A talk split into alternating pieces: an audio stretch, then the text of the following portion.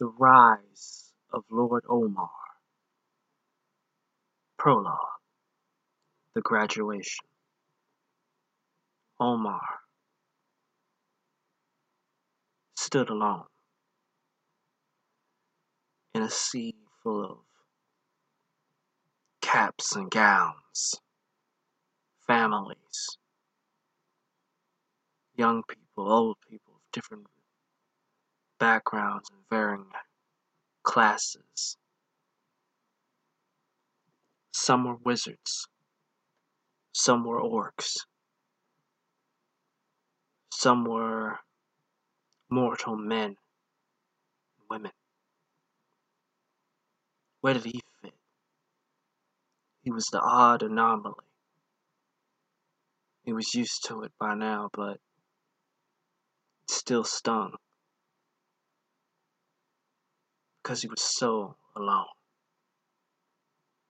Omar's graduation was uneventful for him because his lady fair wasn't around. He stood alone, as he supposed he would always, for the rest of his life.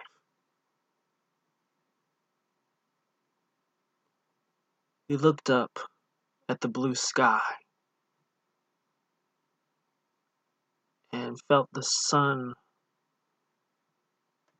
on his face, warming his skin. It was a beautiful spring day with a cool breeze, and he felt like dragon dung because she wasn't here. She wasn't here. Hmm. Dark thoughts started to rise, as did his darker self start to whisper to him. It always came up on these certain times when he was at his lowest point, and he just wanted, for once in his life, for everything to be easy again. It was once easy living. Excuse me. Excuse me, sir. Are you Lord Omar? A man asked in an awkward voice. Omar looked up with a frown. He saw a man dressed as a UPS deliverer coming toward him with a package, a large package. Omar didn't trust it. He had enemies. Too many enemies for someone that was only 23 years old.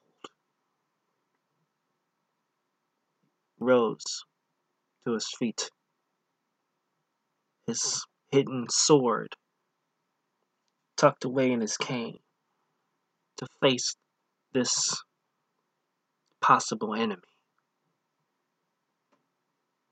He took his stance and readied himself. He put on his social smile that he learned to acquire over the years and held out his, his free hand while at the same time he was preparing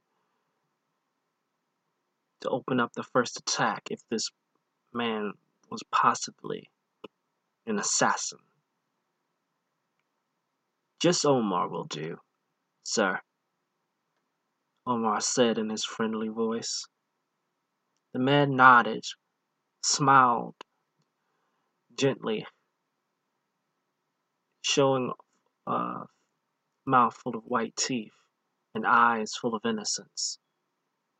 Mm. It made Omar think about innocent eyes. Wondered where his innocence went so quickly. He shook off the thought because the man was